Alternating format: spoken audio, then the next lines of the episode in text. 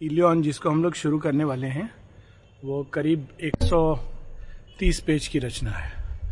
और बहुत ही सुंदर, बहुत ही पावरफुल पोयम है। वन ऑफ़ दी सावित्री की बाद अगर कोई पोयम है शुरबिंदु की जो मैक्सिमम इम्पैक्ट करती है तो वो है इलियन ये ग्रीस की ट्रोजन वार पर आधारित है, जिसमें शेरविंद ने स्वयं कहा है, वो भी थे उस समय और विश्व की चार प्रमुख घटनाओं में से एक वो ट्रोजन वार को बतलाते हैं।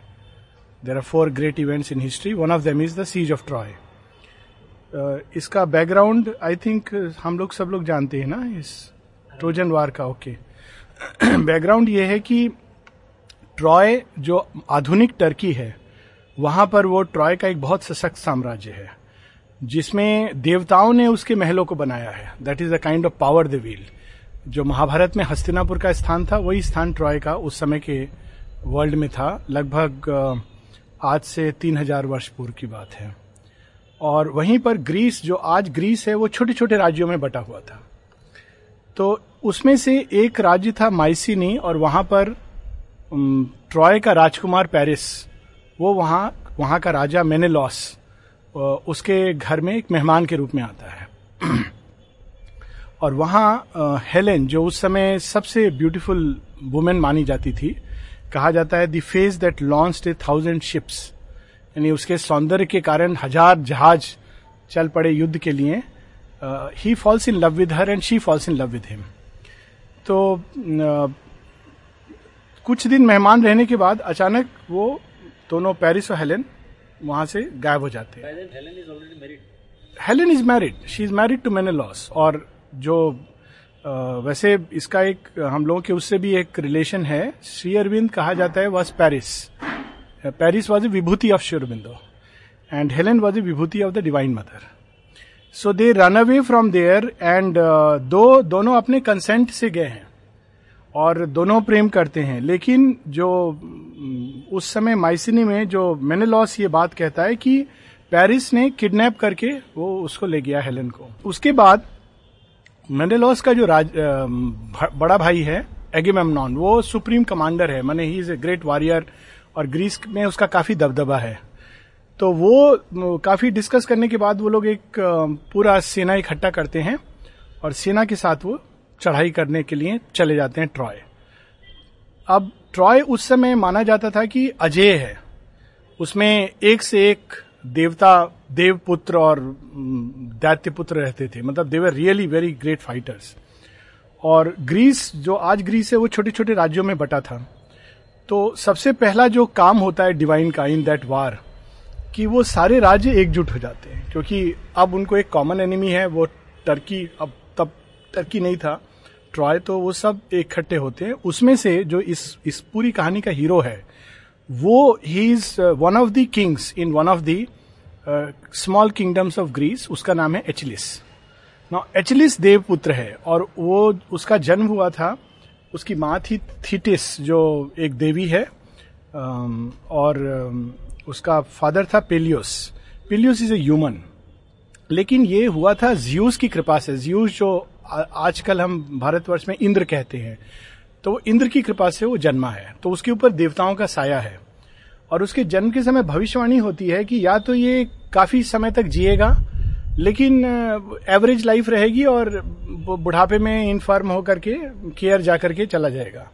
या दूसरी भविष्यवाणी होती है, या फिर he will die young but उसका जो कार्य है वो आने वाले समय में इमोटलाइज हो जाएगा। मैंने उसके लेखनी में लोग याद करेंगे उसके कार्य को, उसकी वीरता को आने वाले समय तक।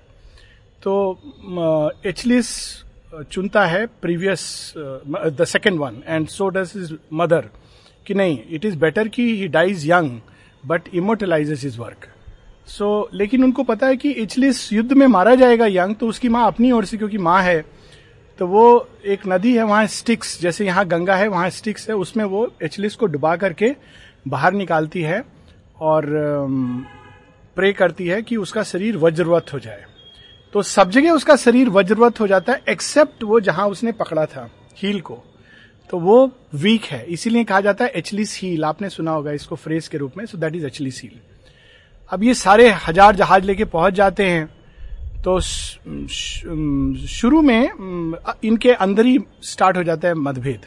मतभेद क्यों होता है कि एचलिस प्रेम करता है एक जो किंग प्रायम है ट्रॉय का ट्रोजन राजा है, जो सबसे बड़ा उनका राजा है। उसकी बेटी से।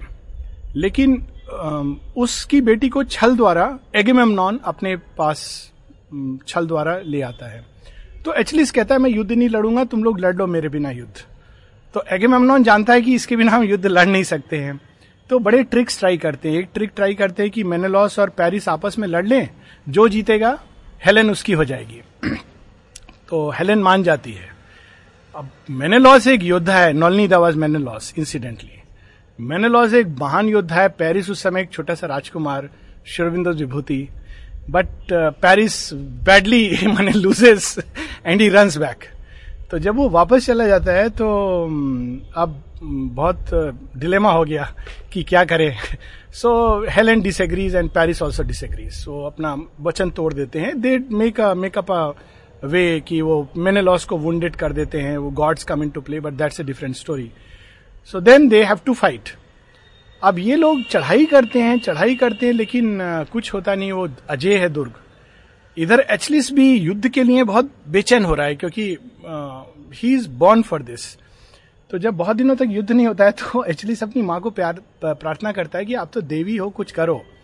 तो उसकी माँ हेरा हेरा जो यहाँ पर माँ आदिति का जो सची at the level of mind जो रिफ्लेक्शन है, और जियोस इंद्र तो उनको प्रार्थना करती है तो वो ड्रीम में एगिमेमनॉन को, जैसे यहाँ पर माँ ने हिटलर को बोला फाइट अगेंस्ट रशिया तो ड्रीम में एगिमेमनॉन को कहते हैं कि you now attack Troy now Agamemnon dream में देखता है, देवता लोग बोल रहे हैं कि अटैक ट्रॉय तो वो चला जाता है, जो बहुत बड़ी बेवकूफ़ी होती है, बिना एचलिस के जाना। तो बुरी तरह मैसेकर होती है उसकी सेना। उसमें जितने बड़े बड़े योद्धा हैं, ट्रॉय के थे मैसेकर। और कहते हैं कि वो नदी, खून से और लोगों के बॉडी से भर जाती है। तो एचलिस को उधर गुस्सा भी आ रहा है, लेकिन वो उसने वचन ले लिया है कि तुमने मेरे, मैं जिसको प्रेम करता था ले गया तो मैं युद्ध नहीं लड़ूँगा। उसने मतलब रूट के बैठा है।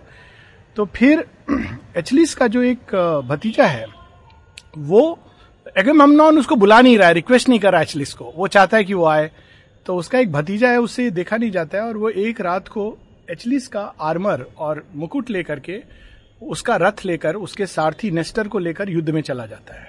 सब लोग सोचते हैं ये एचलिस है और वो बहुत भीषण युद्ध लड़ता है, अभिमन्यु की तरह। लेकिन फाइनली हेक्टर जो प्रिंस जो एल्डेस्ट है, उसके हाथों मारा जाता है। जब ये खबर एचलिस को पता चलती है, तब वो बहुत मतलब ही मूव्ड बाई एंगर तब वो युद्ध में उतरता है। और युद्ध में उतरता है तो ऐसा भीषण संहार करता है, मानी इट्स वर्थ महाभारत पीछे छूट जाता है। Read the Iliad and you feel कि इतना ब्यूटीफुल डिस्क्रिप्शन ऑफ़ वार देवपुत्र की तरह लड़ता है और बुरी तरह मैसेगर करता है। फाइनली ट्रॉय ट्रोजन्स हार जाते हैं, वो एक पूरी लंबी कहानी है। तो इस कहानी पर होमर ने दो किताबें लिखी हैं, एक है इलियड दूसरी है ओडिसी इलियड में युद्ध के कुछ हफ्तों का वर्णन है, लेकिन उसमें फ्लैशबैक फ्यूचर प्रोफेसी करके होमर सब डाल देता है कि पहले क्या हुआ था, बाद में क्या होना है put it as prophecy but description कुछ वीक्स का वार का है। और ओडिसी युद्ध के बाद जब वापस लौटते हैं ये सारे ships back to their kingdom Greece तो उसका वर्णन है। शेयरविंद इस युद्ध में एक घटना को लेते हैं और वो घटना है जब एचलिस का रक्त खोल रहा है। कि ये लोग समझते हैं क्या? है ये लोग तो इन लोगों से लड़े अभी देवपुत्र से तो लड़े नहीं हैं। तो एचलिस अपने हेराल्ड को भेजता है वहाँ पर, क्योंकि एचलिस भी प्रेम करता है प्रायम की पुत्री से।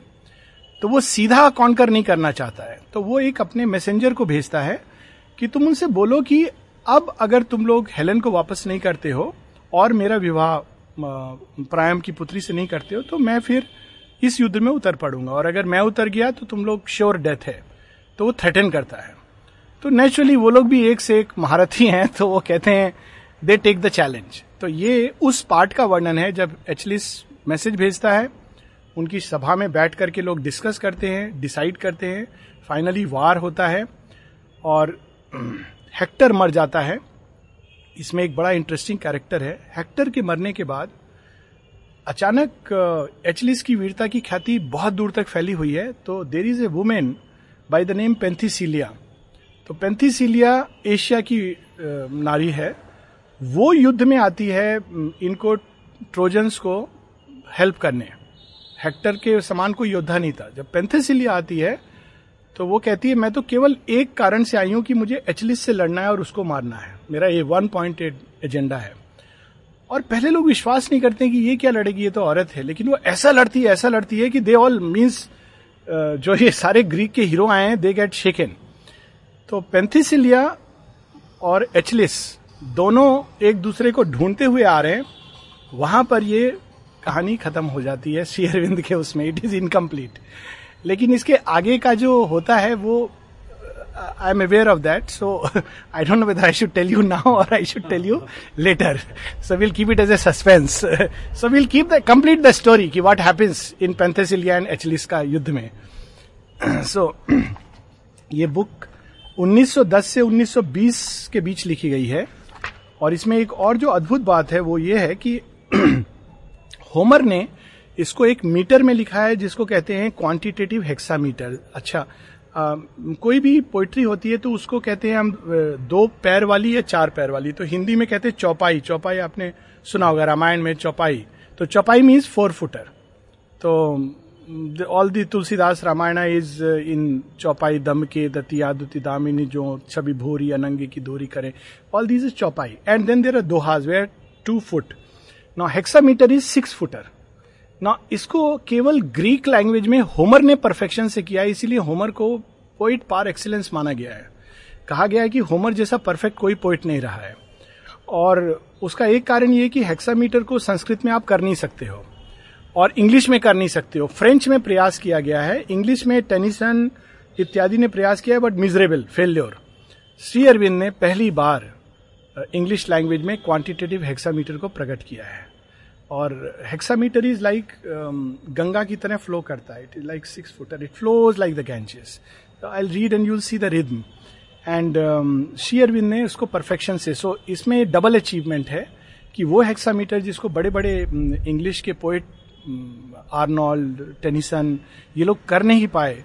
शेयरविंद ने होमर की ही स्टाइल में होमर ने हेक्सामीटर में लिखा है क्वांटिटेटिव शेयरविंद उसी मीटर को इंग्लिश लैंग्वेज में करते हैं which is considered in impossibility so मैं जगह जगह से passages पढ़ूँगा just I pick up some passages क्योंकि पूरा बुक तो नहीं तो it will anyways take number of session but knowledge में ये किताब तीन साल में होती है just Ilion but I think it is worth the thing because it's really really marvellous अगर कोई शेरबिंदो की पोयम अदर देन सावित्री पढ़नी है तो इट इज़ इलियन और प्रधान रूप से ये वीर रस है। लेकिन जितने बाकी रस भी आते हैं, इसमें प्रेम भी आएगा, विभत्स भी आएगा, वो सब आएगा। वीर रस प्रधान है, उसके अंदर ये सारे आएँगे। तो इसमें ग्यारह बुक्स हैं ऑलमोस्ट नौ बुक्स हैं almost like Savitri. Savitri has twelve books eleven plus an epilogue और पहला book book one the book of the herald herald is जो मैसेज मैसेज लाता है। तो बैकग्राउंड इसका यह है कि एक्चुअली दूत को भेज रहा है। तो हेराल्ड इज़ द दूत। वो एक्चुअली इसका मैसेज लेकर के ट्रॉय में जा रहा है। अब उसका वर्णन शेयरविन डॉन से करते हैं कि भोर हुई है और हेराल्ड प्रवेश कर रहा है उस शहर के अंदर। अब देखो शेरविन डॉन को इसमें कैसे डिस्क्राइब सावित्री में भी डॉन से प्रारंभ करते हैं। Dawn in her journey eternal, compelling the labour of mortals dawn the beginner of things with the night for their rest और their ending. Pallid and bright lipped arrived from the mists and the chill of the Euxine. Earth in the dawn fire delivered from starry and shadowy vastness woke to the wonder of life and its passion and sorrow and beauty. Dawn आती है सबके लिए अलग अलग message लेके आती है किसी के लिए वंडर किसी के लिए पैशन किसी के लिए सौरो किसी के लिए ब्यूटी और वो जाकर के बिखेर देती है फिर धीरे धीरे वो हिल के ऊपर चढ़ती है। और एक क्षण को शेरविंद बता रहे हैं कि डॉन गॉडेस वेदों में भी उसको गॉडेस कहा गया उषा वो जब इड़ा इड़ा वहाँ का पहाड़ है, ग्रीस, जो जहाँ युद्ध हो रहा है, ट्रोजन वार, वहाँ कुछ क्षण के लिए रुकती है। और रुक करके डॉन के अंदर किस तरह की चीज़ें प्रकट होती हैं, वो बता रहे हैं। Fateful she came with her eyes impartial looking on all things अपने साथ में वो भाग्य लेकर आई है, लेकिन सब चीज़ों को बराबरी से देख रही है। Bringer to man of the day of his fortune and day of his downfall दोनों चीज़ लेकर के आई है। Full of her luminous errand careless of eve and its weeping so ये हेराल्ड में दो हेराल्ड है। एक दूत, एक भगवान का दूत। और मेरे ये बताने से कोई रोएगा, कोई खुश होगा, उसको इससे नहीं, उसको अपना काम करना है। Fateful she paused unconcerned above Ilion's mysteried greatness Ilion is the जो ट्रॉय जिसको हम कह रहे हैं that is the palace of Ilion domes like shimmering tongues of the crystal flames of the morning opalesque rhythm line of tower tops notes of the lyre of the sun god अब बता रहे हैं कि भव, उनके जो भवन है कैसे हैं? लग रहा है कि धरती से आकाश को फ्लेम्स टच कर रही है, ऐसे ऐसे भवन हैं, इतने सुंदर हैं। High over all that a nation had built and its love and its laughter, lighting the last time highway and homestead market and temple अब डॉन को पता है कि ये आखिरी बार ये सब देख रही हूँ मैं। कल यहाँ विध्वंस होने वाला है। तो लाइटिंग द लास्ट टाइम, इतना सुंदर जगह जहाँ लोग प्रेम, हँसी, ये सब हुआ है। लेकिन डॉन देख के क्या देख रही है? Lasting lighting the last time highway and homestead market and temple looking on man who must die and women destined to sorrow looking on beauty fire must lay low and the sickle of slaughter किस चीज़ को देख रही है? कि आज क्या होने वाला है? नरसंहार होगा। लोग रोएँगे, बिलखेंगे, कल्पेंगे, नारियाँ विधवा हो जाएँगी।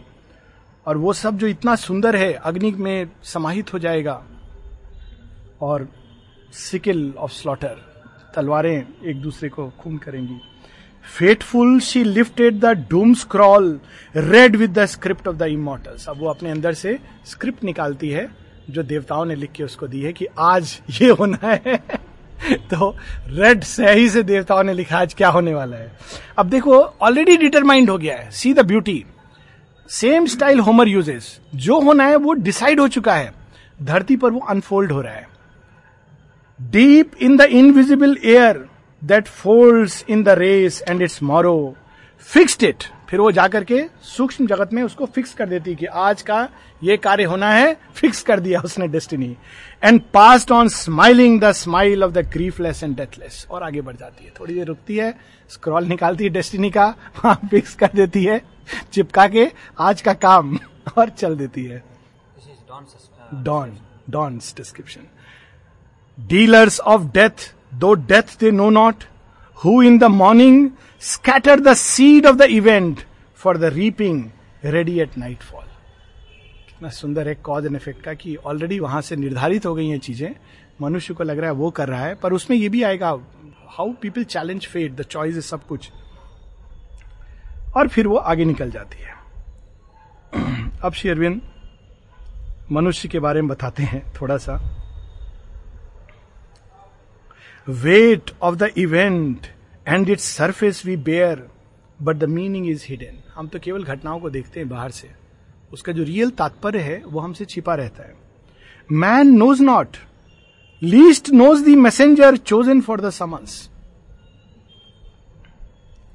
only he listens to the voice of his thoughts his heart's ignorant whisper whistle of winds in the tree tops of time and the rustle of nature now too the messenger hastened driving the car of the errand दूत को भी पता नहीं है क्या होने वाला है। वो मैसेज लेकर जा रहा है।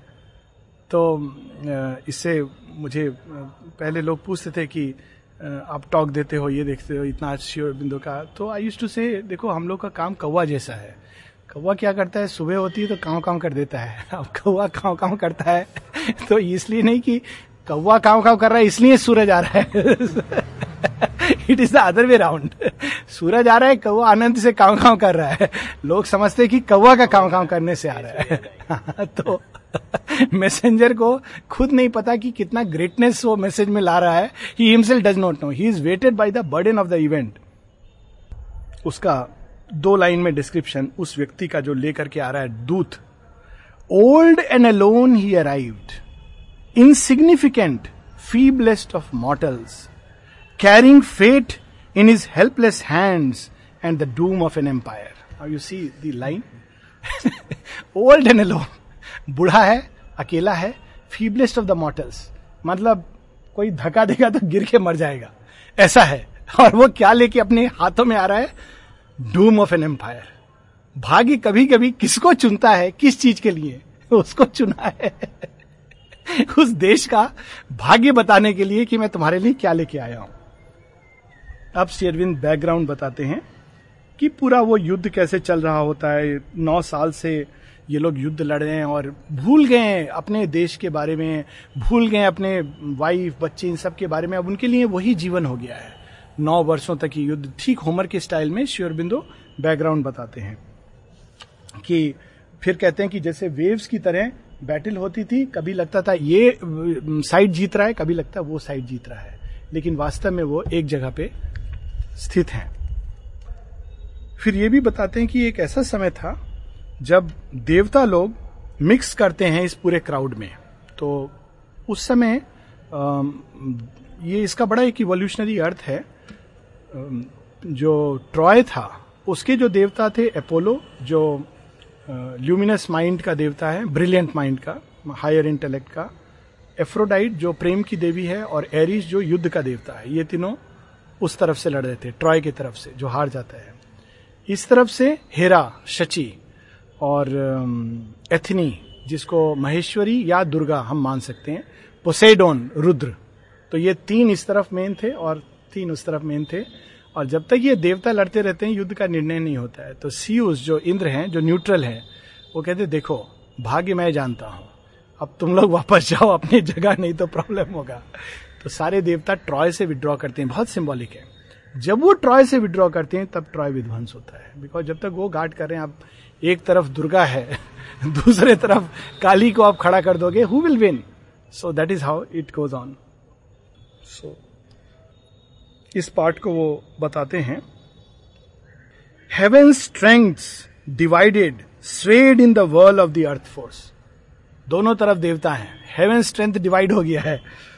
All that is born and destroyed is reborn in the sweep of the ages life like a decimal ever recurring repeats the old figure goal seems there none for the ball that is chased throughout time by the fate teams दोनों तरफ़ team fate की है। और ball कभी इस गोल में जा रही है उस गोल में दोनों तरफ़ देवता है। तो शेरविंद कहते हैं, ऐसा लगता है अगर हम बाहर से देखें कि where is the goal and purpose in all this will once ended renews and no issue comes out of living जिसको लगता था समाप्त हो गया ईविल फिर से आता है। Only an eye unseen can distinguish the thread of its working Zeus को पता है लेकिन कि इसके थ्रू क्या हो रहा है। Such seemed the rule of the pastime of fate on the plains of the Troad. All went backwards and forwards, tossed in the swing of the death game. हम लोग फुटबॉल देखते हैं देवता लोग युद्ध देखते हैं मजा आ रहा है ये टीम जीत रहा है वो टीम जीत रहा है Vain was the toil of the heroes. The blood of the mighty was squandered. Spray as of surf on the cliffs when it moans unappeased, unrequited. Age after fruitless age. Day hunted the steps of the nightfall. Joy succeeded to grief. Defeat only greatened the vanquished.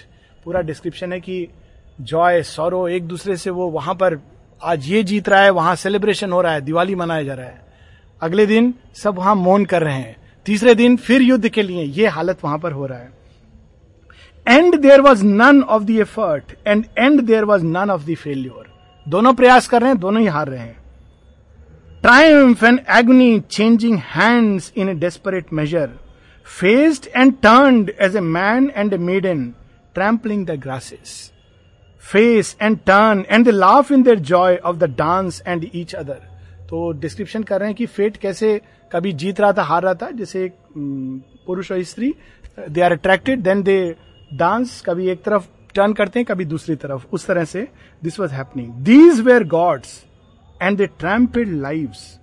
But though time is immortal, mortal his works are, and ways, and the anguish ends like the rapture. हालाँकि immortals लिख रहे थे time mortal है और anguish भी वैसे ही समाप्त होती है जैसे रैप्चर हर चीज़ का अंत होता है तो अब वो ये इंडिकेट कर रहे हैं कि इस ट्रॉय का जो इतना महान एम्पायर है उसका भी अब अंत आ रहा है जो देवताओं ने बनाया है मतलब दैट इज़ द केस थोड़ा सा डिस्क्रिप्शन उसका, जो बॉडी में फीबिल है, लेकिन दूत आता है जब अंदर, प्रवेश करता है, पहले द्वार खुलता है, आता है, बोलता है, मैं एचली से मैसेज लेके आया हूँ। तो सब एक बार तो एकदम घबरा जाते हैं, भागते हैं मैसेज देने की एचलिस का दूत आया है। हाँ? अंगद जैसा। और मैंने एचलिस तो फिर ही इज़ गॉड हिमसेल्फ और वहाँ पर डिस्क्रिप्शन दिया था उन्होंने बॉडी उसका फीबिल था। Now you see how is describing कि एक्चुअली वो अपने मेटरनल साइड से बिलोंग करता था ट्रॉय को। लेकिन वो हेट करता है उस सिटी को और चाहता है इसका डिस्ट्रक्शन दूत। तो जब वो एंटर करता है तो उसके हृदय में क्या भाव उठते हैं? Feeble his body but fear still is glance with the fire within him शरीर फीबल है, लेकिन आँखों में वही अग्नि है, तेज है। Speechless and brooding he gazed on the hated and coveted city hate भी कर रहा है उसको, लेकिन चाह भी रहा है।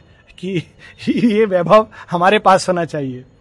Suddenly seeking heaven with her buildings, hewn as for titans, marvelous, rhythmic, a child of the gods with marble for raiment. वो ऐसा लग रहा है वो नगर जैसे देवताओं ने बनाया है और वस्त्र क्या पहना है? मार्बल का वस्त्र पहना दिया। ऐसा वो भव्य देश है। Smiting the vision with harmony splendid and mighty and golden वो सब कुछ वहाँ हारमोनियस है। एक भी स्ट्रक्चर डिसहारमोनी में नहीं है। Ilion stood up around him and trenched in her giant defenses. Strength was uplifted on strength and grandeur, supported by grandeur. एक एक बिल्डिंग एक से एक भव्य, लगता था इतनी स्ट्रांग ये बड़ी अच्छी लग रही है। नेक्स्ट अरे ये तो उससे भी अच्छी है। तीसरा, अरे ये तो अद्भुत है। तो he did not know what to pray strength was lifted upon strength and grandeur supported by grandeur beauty lay in her lap remote hieratic and changeless filled with her deeds and her dreams her gods looked out on the Argive अब वो सारे जो भवन है, जब ये जाता है दूत तो सारे देवता जो उसमें विराजते थे, वो बाहर आते हैं, देखते हैं। ये दूत आया है। उनको भी नहीं मालूम कि भाग्य ने क्या रचा है। कहा जाता है ग्रीक मिथोलॉजी में, भाग्य को कोई नहीं जानता है, सीयूस को छोड़ के। तो उसको डिस्क्राइब किया जाता है कि भाग्य की देवी हमेशा एक मास्क पहन के रखती है। और जब सारे देवता चले जाते हैं तो जीउस उस मास को उठाकर देखते हैं, केवल ही नोज़ द भाग्य। तो वो लोग भी आते हैं देवता की, जो उसमें निवास करते थे कि एक दूत क्या लेके आया है message helpless and dumb with his hate as he gazed on her they too like mortals knowing their centuries past not knowing the morrow before them तो वो सिटी के ऊपर देखता है और वहाँ उसके देवता निकल करके देखते हैं मॉटल्स की तरह उनको अपना पास्ट वैभव मालूम है, लेकिन भविष्य नहीं मालूम है। देन ये बोलता है बड़ी सुंदर कि मुझे एगमम नॉन ने भेजा है राजा ने और मैसेज स्टार्ट करता है। Trojan Deiphobus. शेयरविंद ने एक कविता लिखी है three cries of Deiphobus Deiphobus was a great warrior और जब वो सुनता है दूध की बात तो वो कहता है कि ये इसको तुम साधारण रूप में मत लो। तो यहाँ पर वो मैसेज दे रहा है Trojan Deiphobus day break silence of night and the evening sink and rise and even the strong sun rest from splendour कहते हैं कि देखो, दिन रात तो रेस्ट कर लेते हैं, दिन रात को रेस्ट कर लेता है, रात दिन को रेस्ट कर लेता है। लेकिन मैं तो केवल एक सर्वेंट हूँ, मुझे और काल को रेस्ट नहीं है। तो कहता है not for the servant is rest not time is his only his death pyre मैं तो तभी रेस्ट ले सकता हूँ जब अग्नि को समाऊँगा। I have not come from the monarch of man और द आर्मर्ड असेंबली कहता है कि मुझे यह मत सोचो कि एगमेमनॉन ने भेजा है, या उस महासेनापति के अन्य लोगों ने भेजा है, क्योंकि वो एचलिस का दूत है पर्सनल दूत है। I have not come from the monarch of man और the armoured assembly held on the windswept marge of the thunder and laughter of ocean, one in his singleness, greater than kings and multitude sends me. I am a voice out of Thaya. I am the will of the Hellene. कहता है कि इन लोगों ने नहीं भेजा है उसने भेजा है जो अकेला ही इन सबसे ऊपर है तो क्या लेके आया हूँ मैं अपने साथ peace in my right I bring to you look at the description peace in my right I bring to you death in my left hand Trojan proudly receive them honour the gift of the mighty Achilles कहता है, मैं उससे आया हूँ जो ये सारे जो राजा, महाराजा हैं, उनसे अकेला काफ़ी है। और क्या लेके आया हूँ? राइट हैंड में शांति लेके आया हूँ। कृष्ण दूध बन के गए थे ना, उसमें मृत्यु, वार भी नहीं, मृत्यु। चुम चुनाव कर लो। और मैं एचलिस की तरफ़ से सिंपल वर्ड्स में ये लेके आया हूँ। How much it makes you this thing no full is my heart and my lips are impatient of speech and delivered कहते मेरा हृदय भरा हुआ है। अगर मैं बोलूँगा तो तुम लोग सुन नहीं पाओगे। तो मैं सिंपल बोल रहा हूँ कि शांति या मृत्यु, तुम चुनाव कर लो। अब वो वहाँ पर एक से एक बैठे हैं, वहाँ भी दुर्योधन, दुशासन कर्ण सब बैठे हैं। तो वो कहते हैं वॉइस ऑफ़ एचलिस एचलिस की आवाज़ when is the offer of peace that sets out with a threat for its prelude कहते, तुम शांति लेके आए हो? साथ में कह रहे हो कि शांति नहीं लोगे तो मृत्यु? ये नहीं चाहिए। Yet will we hear thee arise who are fleetest of foot in the gateway thou Thrasymachus hast Thrasymachus एक योद्धा है। Let the domes of the mansion of Ilus wake to the bruit of the Hellene challenge summon Aeneas कहते हैं एनियास एक महारथी उसको बुलाओ। और वो एचलिस के चैलेंज का सही उत्तर देगा। तो दूध चला जाता है और वो एनियास को बोलता है, अब ये जो थ्रेसाई मेचस गया है एनियास एनियास भी बहुत बड़ा योद्धा है। उस पर भी वर्जिल ने एक पोयम लिखी है Aeneid it's on just his deeds मतलब एक से एक योद्धा थे जो महाभारत के योद्धा की तरह इमोटलाइज हो गए हैं। तो अब वो एनियास को बोलता है कि दूत आया। आप देखो कैसे बोलता है एक्सप्रेशन देखो। Thrasymachus greeted Aeneas hero Aeneas swift be the stride to the Ilian hill top जल्दी से वहाँ पहुंचो। डार्डेनिड हेस्ट जैसे हम लोग कहते हैं ना, माद्र माद्र देश के राजा कौन थे तो वैसे कहते हैं Dardanid haste for the gods are at work they have risen with the morning each from starry couch and the labour सब जो सितारों में सो रहे थे, उठ गए हैं और देवता लोग काम कर रहे हैं। Doom we can see it glows on their anvils of destiny clang we can hear of their hammer देखो दूध भी थ्रेसाई में कितना इंटूटिव कहता है कि देवता जाग गए हैं और वो काम कर रहे हैं और मैं सुन रहा हूँ कि वो डूम की रचना कर रहे हैं यहाँ के लिए। तो तुम जल्दी से जाओ, हे देव, हे योद्धा। Something they forge they are sitting unknown in the silence eternal whether of evil और good it is they who shall choose who are masters calm unopposed. They are gods and they work out their iron caprices. Troy is their stage and Argos their background. We are their puppets. Always our voices are prompted to speech for an end that we know not. Always we think that we drive but are driven. Action and impulse, yearning and thought are their engines. Our will is their shadow and helper. पूरा भाग्य का निर्माण कैसे होता है, देवता decide करते हैं। हमारे थॉट फीलिंग्स को वो इंस्पायर करते हैं होप्स इंस्पायर करते हैं, हमारी स्पीच एक्ट करती है इंस्ट्रूमेंट और भाग्य की रचना होती है। कहते हैं उन्होंने रच दिया है स्टार्ट कर दिया है। अब ये बोलता है एनियास जो योद्धा है busy the gods are always वो हमेशा व्यस्त रहते Thrasymachus son of Aretes weaving fate on their looms वो तो हमेशा यही करते रहते हैं। अपना, माने वीविंग सेक्शन है, उनका खुला हुआ।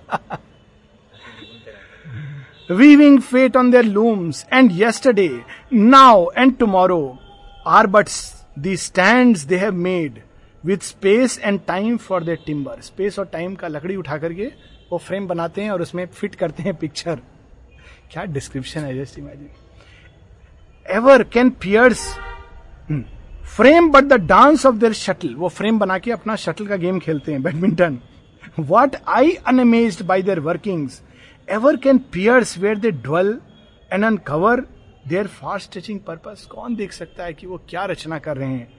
Silent they toil they are hid in the clouds they are wrapped with the midnight yet to Apollo I pray the archer friendly to mortals उसका जो गार्जियन देवता है, वो अपोलो है।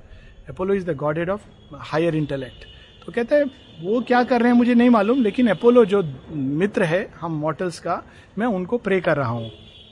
Yet to the river rider on fate I base myself wielder of thunder evil and doom to avert from my fatherland तो मैं तो केवल ये प्रार्थना कर रहा हूँ कि मेरे देश से अब देखो इंडिया को छोड़ के बाकी सब कंट्री में फादरलैंड का कंसेप्ट है।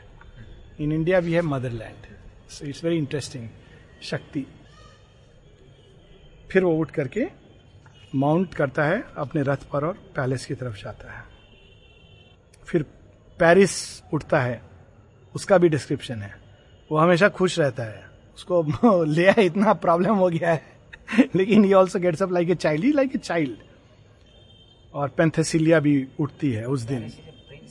Penthesilea is a princess Paris is a prince prince है अब पेंथेसिलिया दूत को कह रही है। पेंथेसिलिया जगह इसको पढ़ो तो लगता है काली का अवतार है। वो लड़ने आई है। उसको पीस नहीं चाहिए। क्योंकि पीस हो गया तो उसको एक्चुअली से लड़ने का मौका क्या मिलेगा? तो पेंथेसिलिया कैसे डिस्क्राइब करती है दूत को? She from the threshold cried to the herald crossing the marble Penthesilea.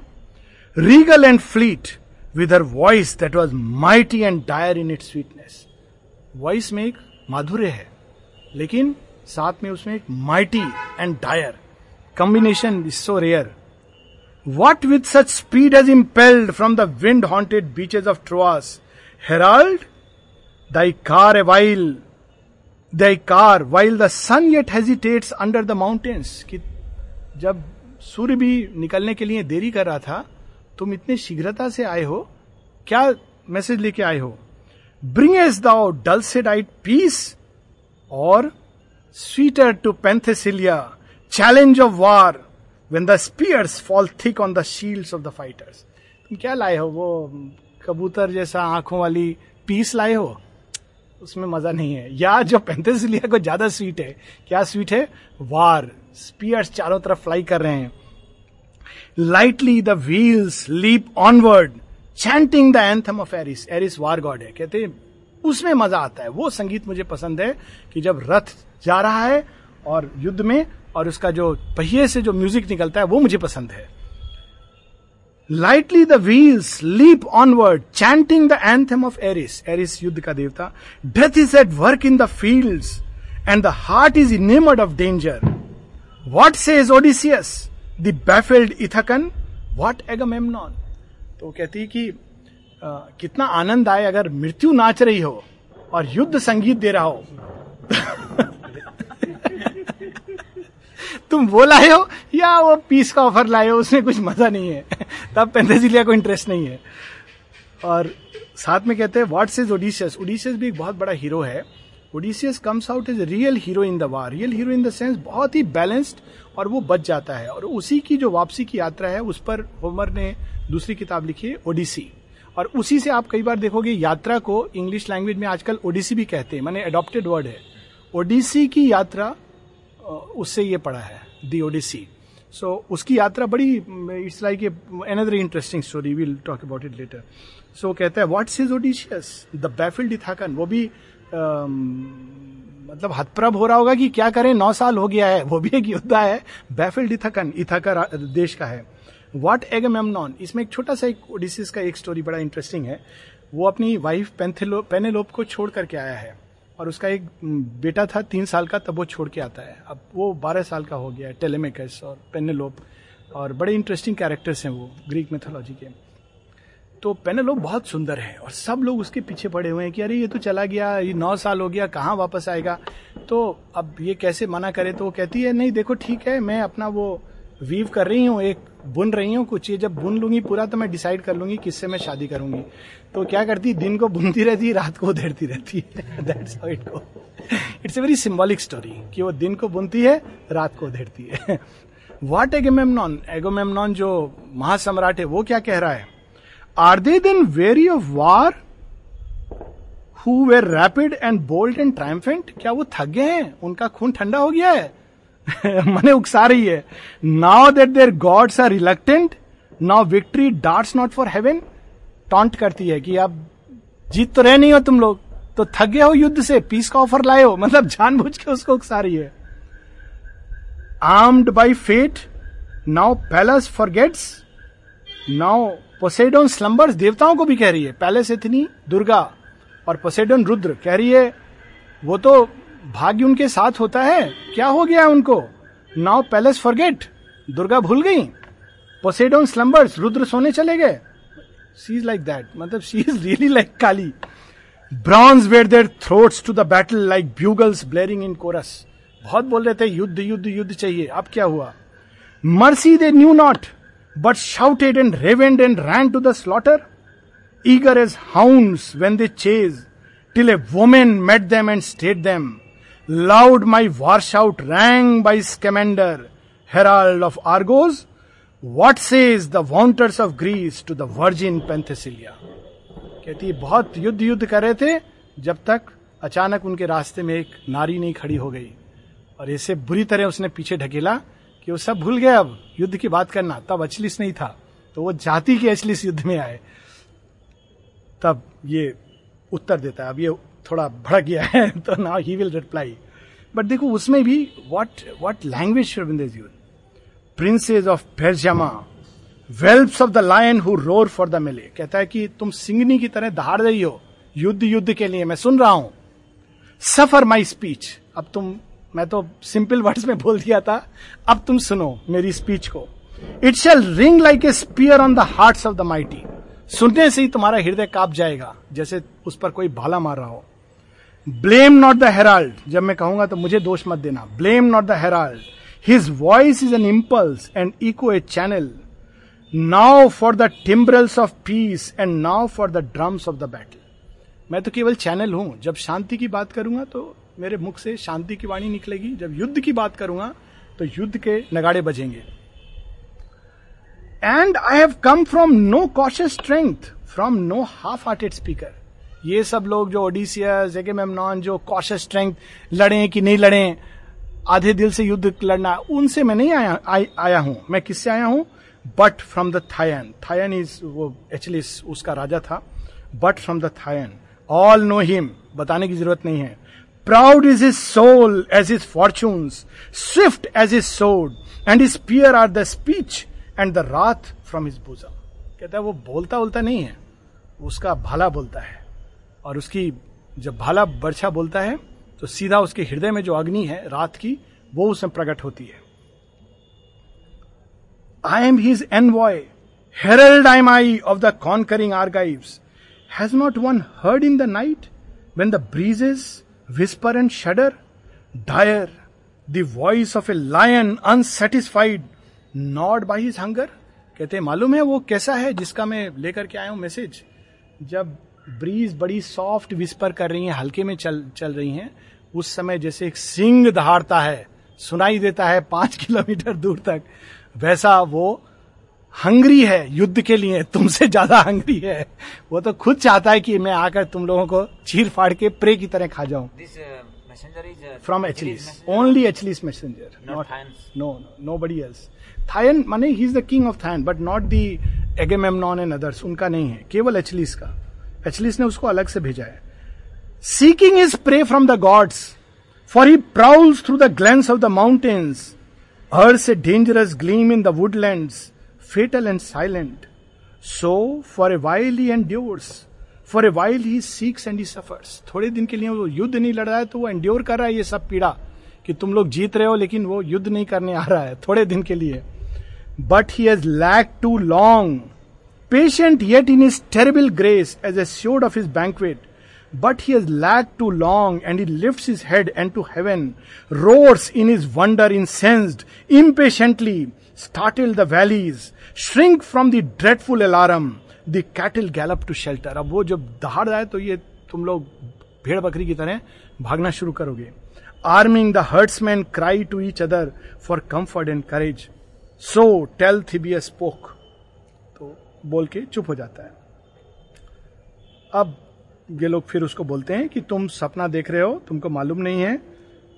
तुम ये सब मत बोलो, तुम अपने राजा की बात बोलो कि तुम्हारे राजा ने क्या बोला है?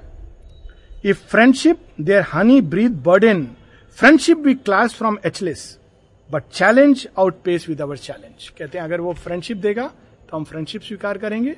चैलेंज देगा तो हम चैलेंज स्वीकार करेंगे। वो भी कम नहीं है। Meeting the foe are he moves in is will to the clash of encounter तब ये अब शुरू करता है वो part we have ten minutes अब वो एचलिस के शब्दों में सुनाना शुरू करता है। और पहले वो डिस्क्राइब करता है कि ट्रॉय के राजाओं, राजकुमारों, तुम लोगों के घर में बैठ करके मैंने भोजन किया है। तुम्हारी जो बहन है आई लव हर एंड तुम सब मेरे प्रिय हो। तो मैं तुम लोगों को मारना नहीं चाहता हूँ। बच्चे हो छोटे छोटे डोंट कम फॉर वार पहले बड़ा अच्छे से बोलता है वो एचलिस के शब्द हैं। मैं तो चाहूँगा कि मैं तुम लोगों के साथ रहूँ और ट्रॉय की रक्षा करूँ अगर आवश्यक पड़े। I offered you friendship I offered you bridal Hellas for comrade Achilles for brother the world for enjoyment कि अगर मैं तुम लोगों के साथ मिल गया तो पूरी, पूरा विश्व तुम्हारा होगा। Man of the north land और कहता है कि मैं कहाँ से हूँ? Man of the north land faithful in friendship and noble in anger मित्रता, बिल्कुल लगता है रामायण से राम की बात हो रही है। राम परशुराम को ये कहते हैं कि देखिए परशुराम जी, आप हमको ज़्यादा ये सब मत करिए। हम बड़े स्वीट हैं, बड़े अच्छे हैं और मित्रता करोगे तो मित्र के लिए जान दे देंगे। लेकिन अगर युद्ध के लिए ललकारोगे तो हम मृत्यु से भी पीछे नहीं हटते तो वैसे ही वो बोल रहा है man from the north land faithful in friendship and noble in anger strong like our fathers of old but you answered my truth with evasion मैंने तुम लोगों से पहले ही बोला था लेकिन तुम लोगों ने टाल दिया बात को। Hoping to seize what I will not yield and you flattered your people long have I waited for wisdom to dawn on your violent nature बहुत वायलेंट वो सभ्यता थी। Lonely I paced over the sand by the thousand throated waters praying to Pallas the wise Pallas is Durga also Maheshwari दोनों we can say as either the wise that the doom my turn from your mansion मैं pray कर रहा था दुर्गा से कि इन लोगों को बुद्धि दो, ताकि मेरे रूप में जो डूम इनके ऊपर आने वाला है, वो चला जाए।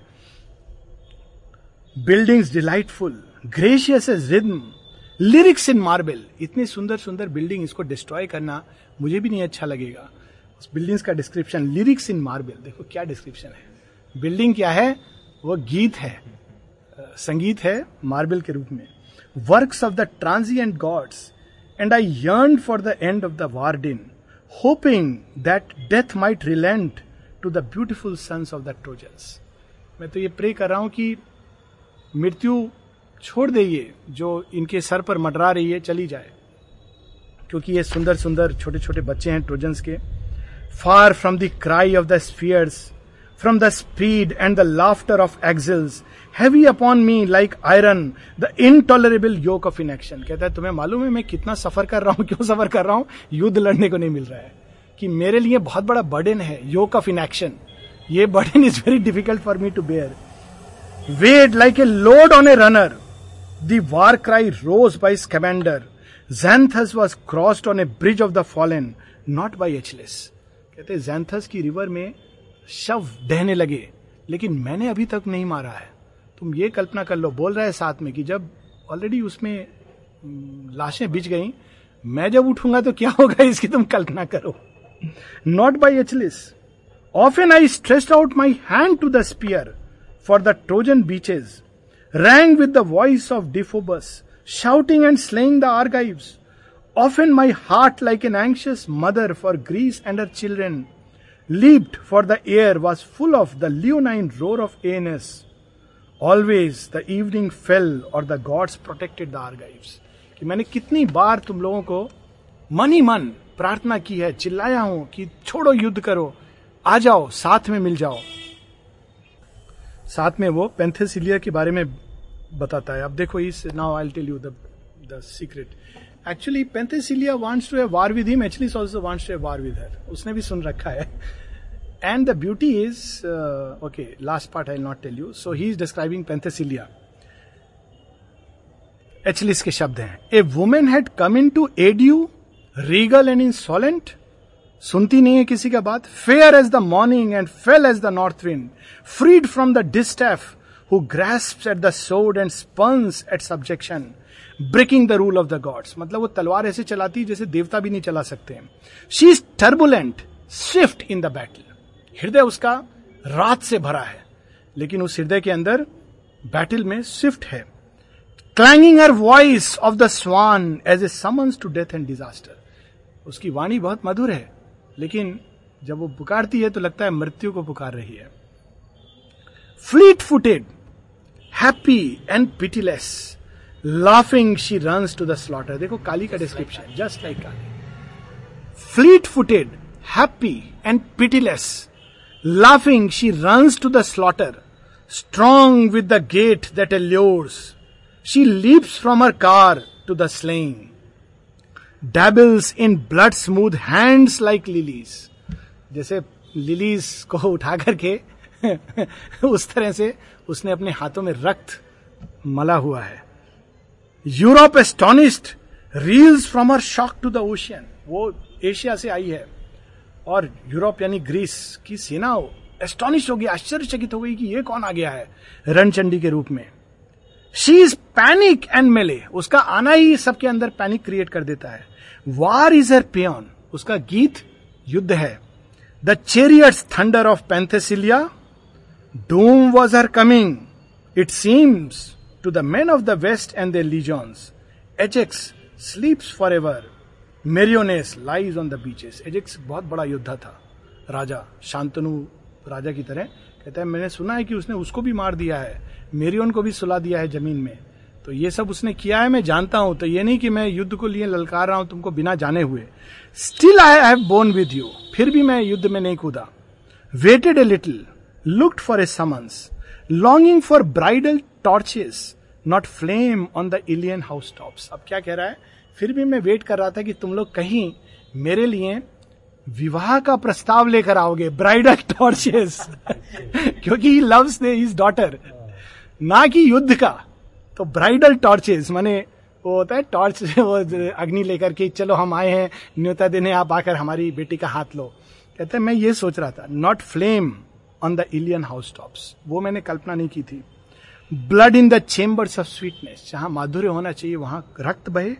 The gold and amorous city swallowed by doom not broken I turn from the wrestle titanic hopeless weary of toil in the ebb of my glorious spirit कि मैं युद्ध करने के लिए बना हूँ बट प्रेम की शक्ति ने मुझे रोका हुआ if you really look at it Achilles can destroy them Achilles words कहता है कि यहाँ तक कि पेंथेसिलिया का चैलेंज भी मैं um, फिर भी मैं नहीं कूदा युद्ध में। जैंथिस भर गई है शवों से। फिर भी मैं नहीं कूदा ग्रीस के लिए रो रहा हूँ। प्रे कर रहा हूँ। क्यों? क्योंकि मैं प्रेम करता हूँ प्रायम की डॉटर से। और प्रतीक्षा कर रहा हूँ कि तुम हाथ बढ़ाओगे मेरे से संधि का। और अगर संधि करोगे तो मैं वर्ल्ड तुम्हारा है। But he wants Helen to be back that is the condition that will come later so कहता है, मैं नहीं चाहता हूँ but from my stress of compassion for doom of the kindred nation but for her sake whom my soul desires for the daughter of Priam कि मैं केवल एक कारण से नहीं युद्ध कर रहा हूँ प्रायम की डॉटर उस कारण मैंने युद्ध को अपने अंदर लुक एट दी थिंग की प्रेम और युद्ध। So love has the power to contain this and for Polyxena sake I will speak to you at as your yet as your lover Polyxena is the name of Priam's daughter जिसको प्रेम करता है। कहता है, केवल उसके लिए, अभी भी मैं एक लवर की भाषा बोल रहा हूँ, एक योद्धा की भाषा नहीं बोल रहा हूँ। ये सब अभी तक ये लवर का भाषा है? अभी तक उसने बोला नहीं है कि अगर मैं कूदूँगा तो क्या करूँगा। अब तक वो कह रहा है, मैंने अपने को संभाला है, सुन लो। उतना ही में बहुत थ्रेट है क्योंकि उसका नाम इतना फ़ेमस है। They know it's like you know if Arjuna goes he doesn't have to say कि मैं क्या करूँगा। भीष्मा गोज उसको बोलने की ज़रूरत नहीं कि मैं क्या करूँगा। तो he is like that so हाँ बहुत ब्यूटीफुल अब हाँ. ये लास्ट पार्ट हम पढ़ेंगे। कि वो कहता है कि तुम उसका हाथ मुझे दे दो और पेंथेसिलियो को कहता है कि open the gates of peace और हम सब एक दूसरे को भूल जाते हैं और हेलन को ईल्ड कर दो। Tyndarid Helen yield the desirable cause of your danger back to Greece that is empty long of her smile and her movement कहता है कि हेलन को वापस दे दो, क्योंकि ग्रीस में अंधेरा छा गया है। उसकी जो मुस्कान थी, उससे तो सुबह होती थी। और उसमें अंधेरा छा गया है तो एक तो पलिक सेना से मेरा विवाह चाहिए। I love her and yield Helen back and I will forget everything peace accept so shall the gods be appeased and the thoughts of the wrath shall be cancelled क्योंकि वो खुद देवपुत्र है। कहता है, अगर तुम ऐसा करोगे तो उनको शांत करना, ये मेरे ऊपर छोड़ दो। Gods justice contended trace back her steps and for brands of the burning torch is delightful shall break into Troy with the sorts of the bridal कि अगर तुमने ये कर दिया तो देवताओं का भी क्रोध शांत हो जाएगा और जस्टिस भी हो जाएगी, क्योंकि हेलेन को तुम लाए थे, तुमने वापस कर दिया। और जो टॉर्चेज अभी युद्ध के लिए जल रही हैं, वो ब्राइडल मतलब वो वही सोर्ट्स जो युद्ध के लिए ललका रही थी, वो मैरिज में होता है ना सोर्ट्स लेके लोग जाते हैं, वो सोर्ट्स लेकर हम लोग विवाह के लिए आएँगे, विवाह का प्रस्ताव लेके। I like a bridegroom will seize on your city and clasp and defend her मैं योद्धा की तरह तब नहीं प्रवेश करूँगा is talking like a lover लेकिन मैं एक ब्राइड ग्रूम ब्राइड की ब्राइड ग्रूम की तरह आऊँगा और तुम्हारे सिटी को अंगीकार करूँगा और उसकी सुरक्षा करूँगा। आप तुम सोच लो कितना बड़ा ऑफ़र है। Safe from the envy of Argos उसके बाद कोई उस पर आँख उठा के नहीं देख सकता है। आर्गाइव्स क्या है? From Lacedaemonian hatred safe from the hunger of Crete and the Locrians violent rapine तो चारों तरफ़ जो भयानक राज्य थे, कहते एक बार मैं आ जाऊँगा, सुरक्षा करूँगा तो उसके बाद चिंता करने की कोई ज़रूरत नहीं है। But if you turn from my voice and you harken only to Ares Ares is the war god लेकिन अगर तुम मेरा ऑफ़र नहीं मानते हो और युद्ध के देवता को ललकारते हो crying for battle within you deluded by Hera and Pallas Hera and Pallas इस तरफ़ है ये एचलिस के पार्टी में। कहता है, वो लोग लेकिन चाहते हैं कि तुम लोग युद्ध करो ताकि डूम आ जाए तुम्हारे ऊपर। तो तुम अगर उनकी आवाज़ से डिल्यूड हो रहे हो But if you turn from my voice and you hearken only to Ares, crying for battle within you, deluded by Hera and Pallas, swiftly fierce death surges shall close over Troy and her ramparts. Built by the gods shall be stubble and earth and to the tread of the Hellene. For to my tents I return not, I swear it by Zeus and Apollo, master of truth who sits within Delphi, fathomless brooding, soul in the caverns of nature, and hearkens her underground murmur, giving my oath to his keeping, mute and stern, who forgets not. कहता है अगर तुम ये offer नहीं मानते हो और तुम युद्ध के देवता एरिस को कहते हो कि आओ मेरी सहायता को और हेरा और एथनी की वॉइस से तुम डिल्यूट हो जाते हो तब मैं भी तुमको ये कह रहा हूँ कि मैं क्या करूँगा कि इस पूरे सिटी को जो देवताओं ने बनाई है, उसको धूल दूसरित कर दूँगा। Literally it will become like Rawail he challenge just two words में कह देता है कि इसके रैम्पर्ट्स और ये मैं वचन देता हूँ कि मैं एक बार बाहर निकला अपने टेंट से तो तब तक वापस नहीं लौटूँगा जब तक तुम सबको समाप्त नहीं कर देता। तो ही सेज दैट और मैं ये वचन किसको दे रहा हूँ? तुमको नहीं दे रहा हूँ। डेल्फी जो ओरेकिल जो प्रोफेटिक है, और जो देवता हैं, उनके पास मैं ये प्रण अपना, उनको सेफ्टी में रखता हूँ कि ये तुम लोग सुन लो एचलिस का ये प्रण है। एंड मृत्यु आ जाएगी लेकिन एचलिस का प्रण नहीं हिलेगा। That is the determination not from the panting of Ares toil to repose from the wrestle locked of hope and death in the ruthless clasp of the melee living again the Trojan ramparts unmounted living Greece unavenged the Aegean a lake and Europe a province choosing from Hellas exile, from Peleus and Didymia, choosing the field from my chamber of sleep, and the side I shall go warring on till Asia and slave to my footsteps कहता है, मैं फिर यहाँ नहीं रुकूँगा। मैं पूरे Asia को अधिकृत करके, क्योंकि वो युद्ध का अगर मेरे अंदर जाग गया तो मृत्यु भी पीछे होती चली जाएगी या मेरे साथ साथ चलेगी। That is the kind of क्या इन लोगों के अंदर क्या क्या चीज़ें गॉड्स इनकारनेट करके आई मीन जब महाभारत के समय सुनते हैं या रामायण का these are the gods which human beings can incarnate उस वाणी में कोई साधारण मॉडल की वाणी नहीं है। मैं साधारण model can't say like this कि एक बार मैं लड़ूँगा तो एशिया पीछे तक धकेल दूँगा, तुम लोग लास्ट कॉर्नर में चले जाओगे, साइबेरिया के रिफ्यूज नहीं मिलेगा। I shall go warring on till Asia and slave to my footsteps feels the tread of the god in my sandal pressed on her bosom कहा जाता है कि उसके सैंडल्स भी स्वयं सियूस और हेफेस्टस जो विश्वकर्मा है, उन्होंने बना करके इंद्र ने ब्लेस करके दिए थे। इसलिए Achilles is the fastest runner in the world so बड़ा स्विफ्ट है। कहते हैं कि फिर वो जहाँ जहाँ ये सैंडल्स पड़ेंगे, वो भूमि मेरे अधिकार में हो जाएगी। वो गॉड्स के दिए सैंडल से मैं rest shall I then when the borders of Greece are fringed with the Ganges मतलब मैं ग्रीस को गैंजेस तक बढ़ाकर ले जाऊँगा। He knows Ganges. Surendra writes. तो। मास्टर कहते हैं मैं ग्रीस स्टार्ट यहाँ से करूँगा। टर्की है जहाँ पर यह हो रहा है युद्ध। टर्की से स्टार्ट करूँगा गैंजेस तक ले जाऊँगा तुम लोगों को। कदेर तक कदेर तक अगर तुम कॉमन भाषा में बोलो। यूरोप से एशिया तक। Thus shall the past pay its titan ransom and fate her balance तब जो फेट है, वो अपना बैलेंस पे करेगा। Changing a continent revisit suffer the fortune of Helen Helen को पकड़ा था तुम लोगों ने? अब देखो हेलेन का प्राइस कितना है? यानी एशिया तक रक्त बहेगा तो वो हेलेन का प्राइस है। तुम पे करोगे?